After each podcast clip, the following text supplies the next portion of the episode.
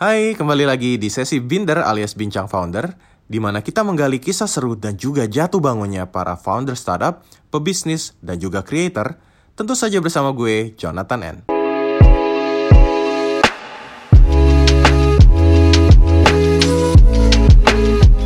Halo teman-teman, kembali lagi bersama gue Jonathan N di sesi Binder Bincang Founder bersama Uma Hapsari, founder dari Amazara. Nah, mungkin teman-teman sudah tahu tentang Amazara, bisnis sepatu dari Kak Uma Hapsari. Um, kita sudah ngobrol tentang sejarah berdirinya Amazara di segmen sebelumnya. Linknya bisa cek di description.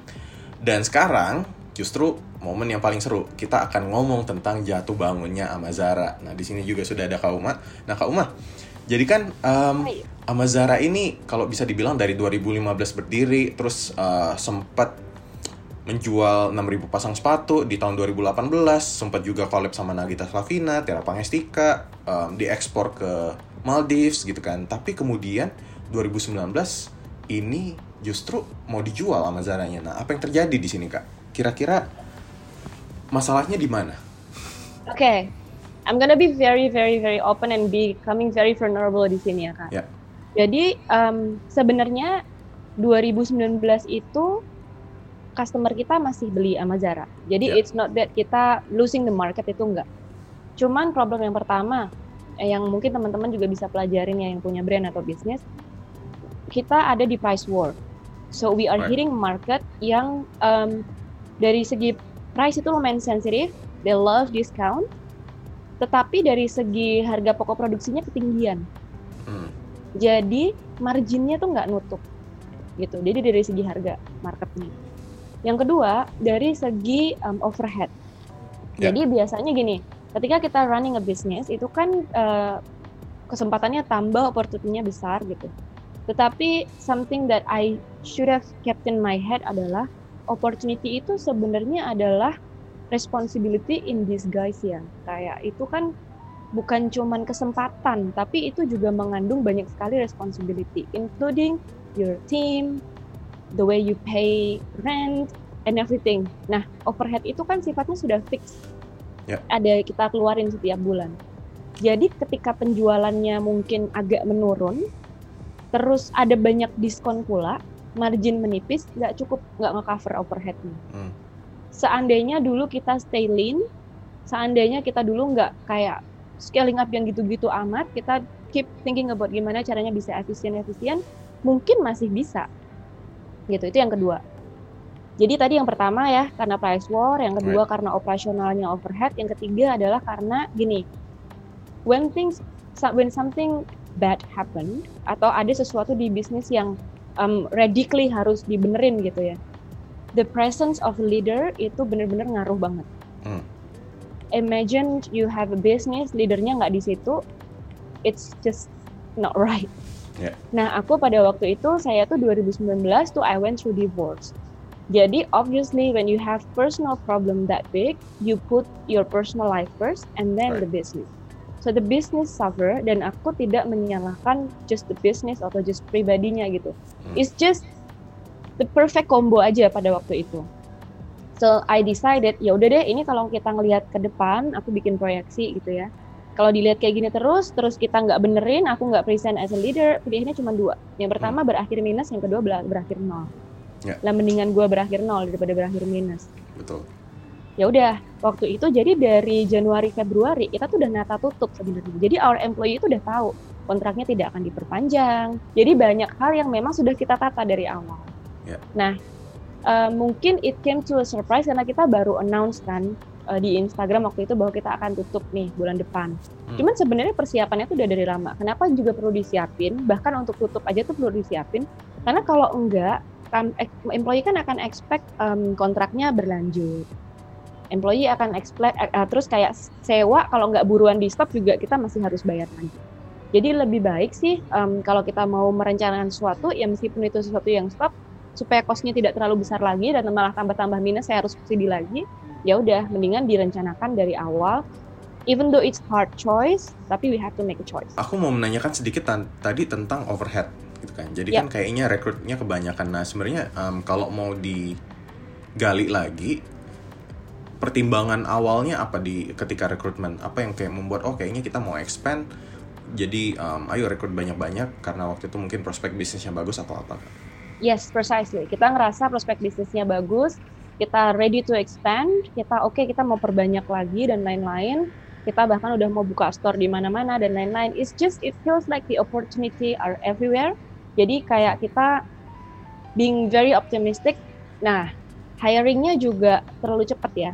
Yeah. Jadi yang penting hire dulu ini itu ini itu gitu. Kita nggak berpikir bahwa efisiensi yang sedikit aja, tapi yang bagus gitu. Jadi kita berpikir ya udah ini ada role yang harus dipenuhi, kita harus taruh nih orang-orang orang ini. Hmm. We did the best that we can untuk bisa uh, taking care of the culture and everything. Tapi memang waktu itu sebuah hal yang tidak bisa di uh, di put out of the equation gitu loh. Kayak waktu itu tetap berkontribusi atas kematangan bisnis kita sih. Jadi um, something that grows too fast dengan bisnis model seperti ini mungkin kurang bagus juga. Right. Maybe it's different ya kalau misalnya kayak uh, startup-startup yang base-nya IT gitu. It is necessary to grow fast. Hmm. Kalau enggak malah enggak malah it doesn't work.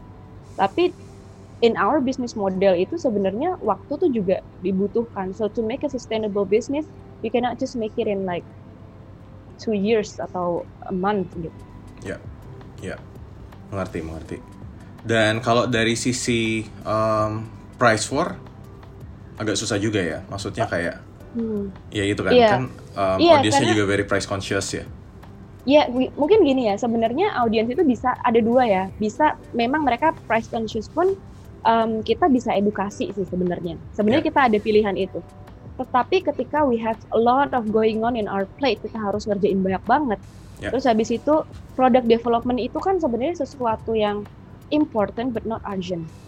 Yeah. Jadi kalau misalnya kalau misalnya kita modulin product development, mungkin kita bisa jualan lebih tinggi.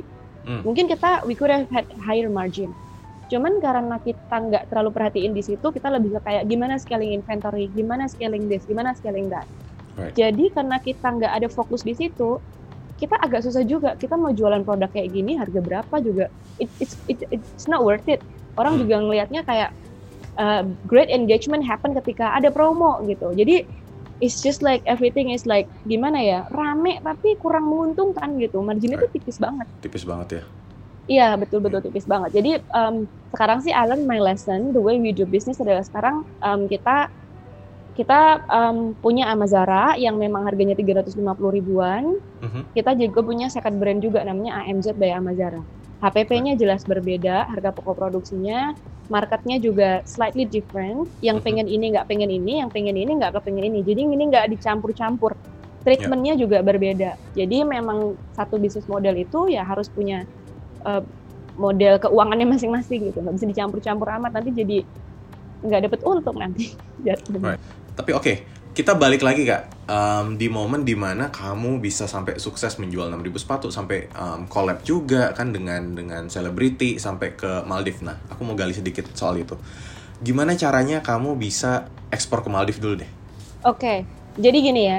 Hmm. I I am a deep believer bahwa opportunity itu sebenarnya bukan masalah ada opportunity apa enggak. It's always there. Yep. Cuman ketika opportunity datang itu kita siap apa enggak. Right. Gitu. Jadi yang bisa kita lakukan adalah ya siap-siap. Example, the big moment that comes to my life misalnya kayak bisa ekspor ke Maldives. Itu kenapa? It is as simple as karena mereka itu Google terus nemu website kita. Right. Seandainya kita nggak bikin websitenya itu bisa available di bahasa Inggris, they wouldn't even like read. Yeah. Jadi kita waktu itu punya pilihan website bahasa Indonesia karena kan kita kan di lokal, tapi kita bikin ya udah dua language terus di make sure ada websitenya. In the first place. Jadi orang kalau nyari itu bisa SEO-nya bisa ketemu di kita. Jadi sebenarnya um, karena kita sudah lebih ready duluan mereka bisa baca terus mereka kontak. As easy as that. Kita bahkan nggak kayak ke, ke expo atau gimana. Contohnya itu. Hmm. yang kedua ini juga pertanyaan yang banyak ditanyain kak. Kok bisa collab sama Nagita Slavina? Itu seperti um, kecil banget sama gede banget gitu ya. Hmm.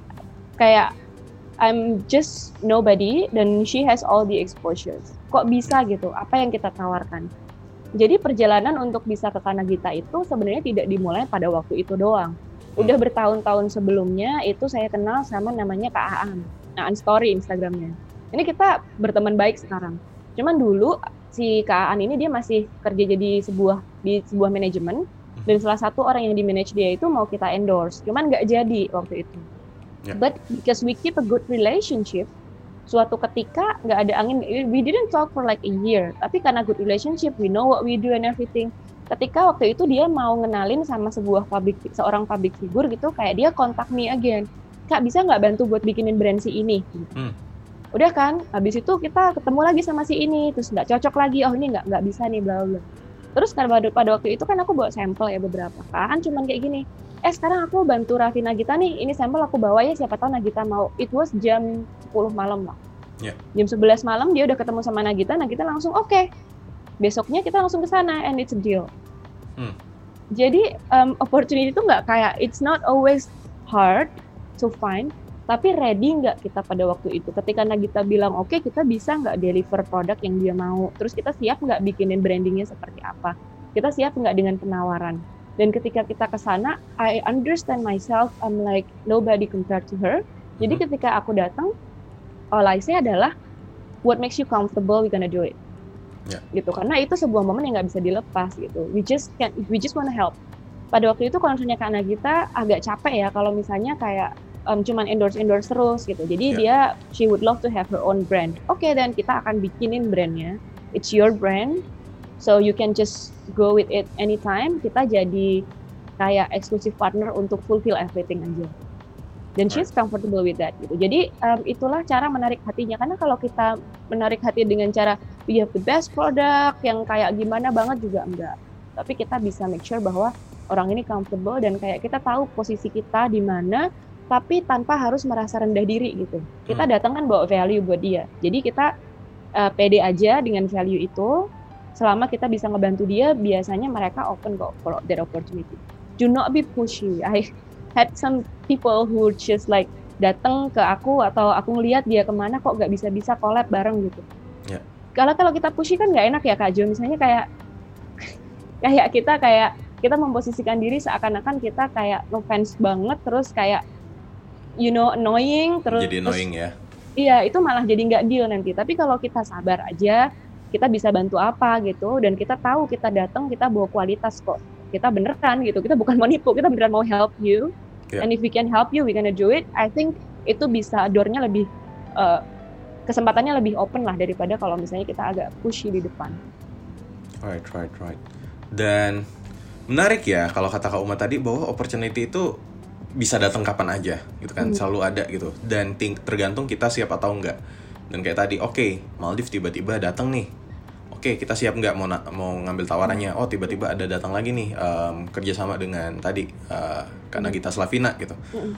Dan pasti kan selebriti juga pasti eh, requirement-nya juga standarnya tinggi dong, Mm-mm. otomatis kan karena ada namanya kan yang yang dipertaruhkan di situ. Mhm. Nah, dan berarti juga em, kita juga harus siap ya dalam hal ini kan Amazara oke terhadap requestnya semuanya oke gitu ya. Mm-mm, mm-mm. Jadi gini ya, mungkin em, kalau misalnya Kak Nagitanya bilang kepengennya ABCD gitu, kita kan tahu nih kekuatan kita di mana.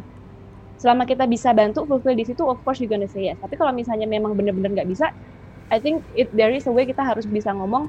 em, kita takutnya malah tidak sesuai ekspektasi. For example Right. nih ya, ketika mau bikin campaign, ketika mau bikin em, campaign Kak Nagita tuh waktu itu aku ingat banget pengennya sepatunya yang kayak 700 ribu gitu terus Mhm. sepatunya yang kayak gini banget well obviously kita nggak bisa bikin sepatu sewow itu gitu jadi kita bilang kak sepatunya itu kita bisanya bikin kualitas seperti ini tapi kita juga nggak datang ngasih dia headache kita datang dengan ngomong tapi kind of market ada di sini dan kita bisa make a deal with ini gitu. Jadi jadi um, just when you when you meet influencer atau kolaborator yang kayak kita mau ajak kerjasama just make sure you make their life easier lah. Jangan bikin mereka tambah pusing kayak ngasih problem gitu. I think um, nyatanya dengan seperti itu karena kita waktu itu bilang kayak oke nggak apa-apa kalau gitu. Just go with that. Yang penting uh, nanti desainnya bisa begini-begini ya. Oke dan we can make that Right, right, right. Dan juga mungkin ini em, membuktikan bahwa sebenarnya ketika kita membangun bisnis itu nggak cuma kita butuh modal ya, tapi Mhm. juga skill dan knowledge yang tepat untuk ngembanginnya. betul betul betul betul Em, sekarang kayaknya udah nggak terlalu zaman ya kak Ju kalau orang bilang kayak ah gue nggak ada nggak ada duit gitu ah gue Yeah. nggak ada ini it's it's just an excuse lah if you wanna get um, better at something ya you learn about it dan kita memang harus bukan cuma learning secara um, apa ya secara IQ bukan cuma learning secara teori tapi juga learning emotionally kan bertumbuh dari situ. Right. Nge bisa menempatkan diri gitu. Understand that kita itu bring value tapi juga understand kalau kita tuh nggak sepenting itu.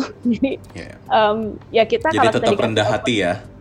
Tetap rendah hati kan? Karena memang you have to understand that sekarang tuh skill di dunia ini banyak banget. Orang juga udah banyak internet juga udah kayak begini everything is possible so you're not the only one who can do it obviously it's gonna be another person yang bisa melakukan itu but dengan menyadari seperti itu kita jadi harus tahu kan apa sih yang beda dari kita yang kita bisa bring on the table yeah. terus yeah. kayak nggak nggak trying too much you know under kayak bisa ini itu semuanya gitu just understand that kita punya tempat di masing-masing, kita mungkin tidak oke okay di satu hal, that's fine. Other people can talk more about it, that's great. Tapi kita bisa fokus di hal-hal yang memang kita yakini. Nah, kalau gitu aku mau lanjut sedikit kak. Kan tadi kan ada apa ya kasarnya ada ekspor juga ke Maldives, ada hmm. bisnis, ada kolaborasi juga dengan selebriti, ada Nagita Slavin, ada juga um, Tiara Pangestika gitu kan. Gimana impact dari kolaborasi ini ke bisnisnya Amazara sendiri? Kan apakah masih tetap oh itu membantu mendorong bisnisnya atau malah kok tambah lama malah tambah turun gitu? Uh, collab dengan Nagita dengan Kak Nagita ini terjadi 2018 bulan hmm. Februari gitu. Right. Wah aku ingat banget itu just kayak launchingnya itu persiapan launchingnya itu 14 hari. Jadi karena Nagita tuh wow. pengennya tuh Kak Nagita tuh kepengennya kalau bisa pasin ulang tahunnya aja gitu. Oke ulang tahunnya kapan ya? Dua minggu lagi. Oh. Oke. Oke, make it happen gitu kan. Jadi we do the best that we can um, dan itu membuat tahun 2018 itu proporsi dari that own collaboration itu udah 35 persenan sendiri dari uh, omset yang kita dapetin. Hmm. Jadi imagine nggak ada itu kita nggak akan setinggi itu juga kan pasti. Dan ya. karena ada karena kita orang jadi lebih lebih trust, obviously reputasi juga lebih naik gitu. Kan kita juga punya track record juga lebih baik. Oh kita pernah collab dengan ini itu gitu. Jadi sampai sekarang pun itu juga masih lumayan ke bawah-bawah sih ketika orang kayak oh sudah pernah collab dengan siapa aja gitu. So it's just it's just very good untuk exposure-nya kita, untuk nama yeah. baik kita gitu. So it was great even though di omset aja kita bisa jadi naik 35 persenan lah. Jadi not bad at all. Alright, dan itu um, apakah dari situ justru yang tadi problem overhead itu dimulai? Jadinya rekrutmen jadi hmm, banyak? very good question. I think I think possibly ya possibly. Hmm. karena pada waktu itu kita kepengen kolab kolab kolab kan. Jadi waktu itu tuh ada Kak Nagita terus waktu itu beberapa bulan kemudian juga udah sama Kak Tipang. Terus habis itu juga um, sama waktu itu kita sama-sama Tasya Kamila juga jadi lumayan banyak terus we thought it's gonna be the model of our business. Cuman pada waktu itu salahnya adalah kita terlalu banyak kan in-house orang, jadi nggak bagi-bagi cost banget gitu ke mana-mana. Great thing about our deal adalah karena kita profit sharing. Jadi um, kita hitung dulu semuanya, baru kita di share profitnya. Cuman tetap hitungan kita itu um, kayak masih terlalu banyak operasional yang dibebanin ke kita, gitu. Jadi, uh, nah dari itulah semua sih I, saya jadi belajar sih. Karena kan kita harus nyiapin ya laporan keuangan buat mereka. Kita harus tanggung jawab ini kayak gini bentuknya dan lain-lain aku jadi belajar banget sih namanya structure cost. Jadi lebih mikir gitu sekarang tuh oh dulu begini ya dulu begitu ya. Nah itu nanti uh, itu yang sekarang jadi kayak apa ya panduan banget sih untuk gimana caranya sekarang kita punya tim kita punya operasional dan lain-lain itu tetap as lean as possible dan bisa seefektif mungkin My definition of efektif dan efisien itu bukan yang kayak harus ngirit, enggak ya. Bukan berarti kita hire tim banyak itu terus salah, not error. Tapi apakah dengan setiap business decision kita itu um, bisa dibilang efektif itu adalah ketika outputnya maksimal dengan input yang seminimal mungkin. Jadi kalau seminimal mungkinnya itu tetap besar nggak apa-apa, tapi bisa menghasilkan output yang maksimal apa enggak. Nah ini yang harus kita digging terus nih, karena ketika bisnisnya membesar, mau nggak mau kita harus efisiensi. Kalau enggak itu makan cost banget dan akhirnya kita oke okay lah omset banyak tapi nggak dapet untung. Kan kita nggak mau kayak gitu. Dan kayak uh, Pareto principle juga ya, kita fokus di 20% yang bisa generate 80% gitu ya. Ya, ya. Right. Dan kemudian Kak, nah jadi ketika Amazara, oke, okay, bisnisnya tiba-tiba, wah ini kayaknya overheadnya susah gitu kan, overheadnya kebanyakan, terus juga price war susah juga gitu. Nah um, sampai itu kan ada di postingan Kak Uma juga ya. Postingan Kak Yes. Uma uh, di sosial media um, bahwa oke uh, ya kondisi Amazara nggak nggak oke lah gitu kan.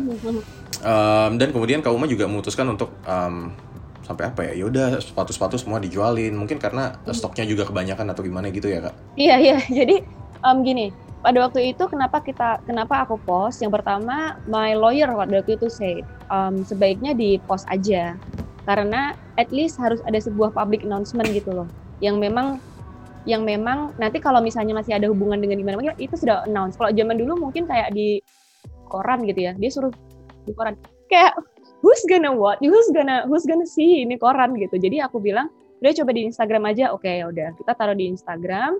Terus habis itu I was trying to be fair juga karena um, itu kan inventory masih banyak. Terus habis itu um, inventory masih banyak daripada dia sit on doang nggak ngapa-ngapain ya udah dijual aja deh and to be fair dijual ke yang highest bidder aja jadi I need to say in that um, pengumuman itu bahwa ya highest bidder akan dapat inventory-nya. Tapi pada waktu itu I know for sure I am not selling the brand. Jadi yang kita bilang waktu itu adalah siapa yang mau kita off gitu ya. Kita off siapa yang highest bidder inventory-nya silahkan diambil. Dan dengan segala macam platform kita Instagram, Shopee, Tokped, website silahkan kita akan bantu penjualannya. Gitu. Jadi uh, kamu bisa manfaatkan sampai inventory itu habis. Tapi turn out ya turn out yang ngebit itu memang gimana ya namanya kita berusaha mendapatkan sesuatu ketika kita di poinnya lagi nggak bagus itu memang ya kita tidak akan diapresiasi tinggi gitu. Jadi kalau teman-teman nanti mau fundraise atau mau apa, better do it when you are on the top of your game, not do it when you're at the lowest like I was. Jadi pada waktu itu kita coba taruh, tapi highest biddernya itu for inventory worth of mungkin berapa gitu ya, uh, miliar ya hitungannya. Itu mereka cuma ngebit kayak 200 juta, 250 juta gitu. Right, Ini right. ada jauh ya dari ekspektasi gitu. Ya. Terus daripada kayak gitu ya udahlah gini aja nah nggak usah dijual dulu hold dulu bener-bener deh ini sebisa mungkin aja pakai yang pribadi dan lain-lain juga nggak apa-apa tapi at least I know a stop- stopping point di mana yaudah itu harus stop nggak nggak boleh aku sampai kayak jual mobil dan lain-lain gitu amat lah ya yang penting bisnis ya bisnis pribadi ya pribadi I still have my life dan aku harus bisa jalan dengan ke, ke keuangan pribadi bisnisnya ya sudah di situ aja we'll see lah bagaimana nah setelah diumumkan itu I didn't expect that to be um, lumayan viral ke beberapa orang yang lumayan ngaruh di hidup aku sekarang. Jadi I met some people who actually kayak misalnya aku ketemu sama Kabong Chandra itu. Itu Kabong kontak aku karena tahu ada postingan itu kayak istrinya itu dapat dari temennya ini terus kayak gini-gini terus jadi kenal gitu. Dan pada waktu itu beliau dengan South Ventures mau invest. Ya cuman namanya kita lagi di that low point, um, again it's not the best time to fundraise jadi nominalnya waktu itu jadi ah nanti dulu deh gitu. And then I was about to take some time kan, udah off dulu aja yang penting. Jadi yang penting off dulu, ntar lah pikir belakangan. Baru kak 2020 bulan Februari itu kita launch lagi, and itu kita nggak ada bantuan investor. Jadi ya udah, I sell my bags, I sell my diamonds, I sell sell aja lah gitu. Dan pada waktu itu interestingly, I think um, ketika kita lagi di lowest point of our life tuh jadi jadi kelihatan ya kayak mana things yang truly matters and things that is that doesn't really matter. To me, misalnya gini, kita kan lagi low banget nih. Kalau kita kan kalau kita lagi happy, lagi semua lagi bagus kan pilihan banyak dong, ya kan? Pilihan banyak, aman lah gampang. It's it's, it's easy choice lah. Tapi kalau kita lagi low, kita lagi low banget tuh. Kita punya waktu, kita punya effort, kita punya um, tenaga itu kan lumayan terbatas ya nggak lagi energized banget gitu misalnya terus kita punya uang kan juga jadi ini ini mau ditaruh di mana nih kita akan go all in di mana something that makes me realize I really really had love and I love doing what I do adalah karena ketika itu ya udah jual aja tas dan segala macamnya. Kan waktu itu lumayan ya ada beberapa tas macam Chanel Chanel gitu. Jualin aja harga masih lumayan bagus. Anyway the, the bag doesn't bring any happiness to me. Mau dipakai ke mana Right. juga kayak ya udahlah gitu. Terus I had diamonds and everything ya udahlah itu jual-jual aja semuanya. Jadi I can restart my business. Karena to me to be able to have second chance untuk nge-restart bisnis aja itu udah more than any other pleasure that the bags can give me. Gitu. Nah jadi ketika masa kayak gitu jadi kelihatan kan apa sih yang sebenarnya matters to me? Is it material things? Is it just a chance to be able untuk bisa nge-restart bisnis lagi atau apa? Itu jadi kelihatan. Karena karena we have to make a choice and I chose to udah fokus aja di bisnis ini lagi. Kan sebenarnya punya pilihan juga untuk oke okay, um, ambil investor misalnya tapi aduh dengan nilai kayak gitu ah enggak deh I, I want take the pleasure of restarting again dan malah bisa jadi um, nulis sesuatu yang bisa jadi pelajaran buat teman-teman lain juga gitu. Nah di situ tuh jadi apa ya? Kita jadi bisa narrow down dan jadi bisa mengerti si diri sendiri itu sukanya apa ketika kita di low di lowest point gitu. Karena kita di, we didn't have many options. It reminds me of the first time ketika kita mulai. Ketika kita mulai kita juga nggak banyak opsi tapi kita jadi tahu apa sih yang penting gitu. Ya udah kita prioritaskan kita mau misalnya kita mau start bisnis ya udah kita benar-benar prioritaskan di sini. Semua waktu energi kita all in so that we can go to the next step dan kita bisa tahu gitu oh this is things that really matters. Jadi kalau misalnya di point low aja kita tidak merasa bisnis itu worth it untuk diperjuangkan well maybe it's not. Karena kayak mungkin kita tidak menemukan motivasi yang cukup atau maybe it's just not you maybe doing business is not for you. Karena memang pada kenyataannya ya it's not for everyone. It's hard. Betul. Belum lagi ya tadi ya sampai um, ya udahlah buat riset bisnisnya mulai lagi dari awal gitu kan. Jadi harus ya di satu sisi jual barang-barang pribadi juga ya. Iya iya. karena kalau betul karena kalau dan aku I'm, I'm talking about this bukan aku mau ngomong kayak um, minta dikasihani waduh sampai dia harus jual-jual gitu. No no rero ya. I'm that's completely the opposite. Justru sebaliknya. Justru karena ngerasa bahwa it, bahkan untuk jual-jual kayak gitu tuh I didn't feel sad at all. Jadi ya udah kenapa kita harus um, owning things that doesn't even make me that happy anyway. Orang kehilangan itu aja juga nggak apa-apa kok gitu. Bahkan tidak tidak menorehkan duka gitu loh sama sekali jadi um, itulah dari situ saya jadi ngerti bahwa oh ternyata things yang kayak gitu tuh doesn't really bring me that much joy. Dan oke, okay, um, kalau dibilang kak si ya kejatuhan lah ya um, Amazara ini kan di satu sisi membuat kamu juga jadi lebih merenung lagi. Oh yang tadi kamu jadi mengetahui mana hal yang ternyata penting, mana yang hal yang ternyata nggak penting gitu. Mm. membuat um, mungkin di satu sisi membuat kita semua jadi lebih humble kan kegagalan itu biasanya mm. seperti itu. um, dan um, bagaimana kegagalan ini mengubah kamu? It changed me so much sih banget. Kayaknya hidup aku tuh kajo itu se kayak sebelum 2019 dan setelah 2019 that's how I see my life.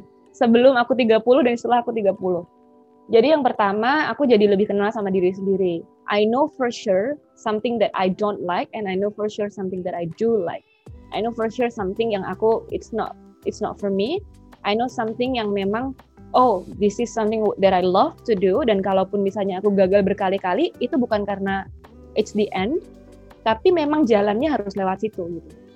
You know what I mean ketika kayak kita punya sebuah goal yang not just a goal yang mungkin kayak bener-bener kita ngerasa itu jalan hidup kita kita jadi tidak melihat kegagalan itu sebagai sebuah titik akhir.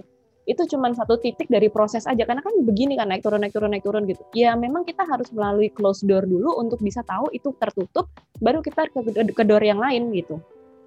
Tetapi ketika itu memang kita ketika itu adalah sesuatu hal yang kita tidak cintai banget no wonder you gonna give up easily. Karena memang ya kita ngerasa it's not even worth it.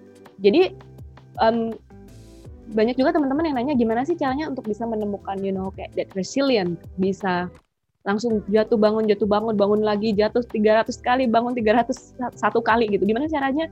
Well first of all kita harus pastikan bahwa kita memang ada di jalur yang kita mau. Kalau kita ada di jalur yang salah ya susah dong kita mau bangkit bangkit itu. Kita menemukan motivasi dari mana.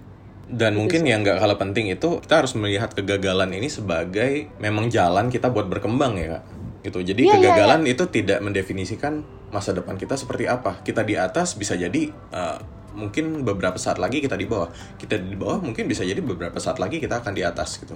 Yes, yes, true. Um, itu tadinya ya aku berpikir kayak oh bisa lah naik naik naik naik terus gitu tapi ternyata itu memang naik turun kok gitu kita tidak roda itu kadang di atas kadang di bawah gitu not to say that suatu ketika kita pasti akan jatuh dan kita nggak bisa bangkit lagi bukan gitu sih ya cuman I would like to see that you know kayak di momen-momen kecil itu pasti naik turun naik turun itu pasti bahkan kalau kita lihat hitungan hari gitu um, sosok sekuat Kak Jo aja mungkin juga ada momen-momen lah hari-hari di mana you feel low, you feel you know you not you don't feel good gitu. Jadi um, kalau aku lihat sih jangan jangan pernah lah melihat kegagalan itu sebagai sebuah ending gitu. Itu memang part of the journey and I am 100% sure with that. Nah, teman-teman, jadi itulah tadi kisah di balik jatuh bangunnya Amazara dan sampai Kak Uma Hapsari ini terlahir kembali. Wow, terlahir kembali. Tapi tenang, uh, kita akan bahas lagi seputar Kak Uma yang baru yang sudah terlahir kembali itu seperti apa nanti di segmen ketiga. Jangan lupa cek di deskripsi di bawah untuk linknya. Cek juga tentang video di mana kita membahas sejarah berdirinya Amazara di video pertama ada di deskripsi juga. Oke, sampai jumpa di video berikutnya.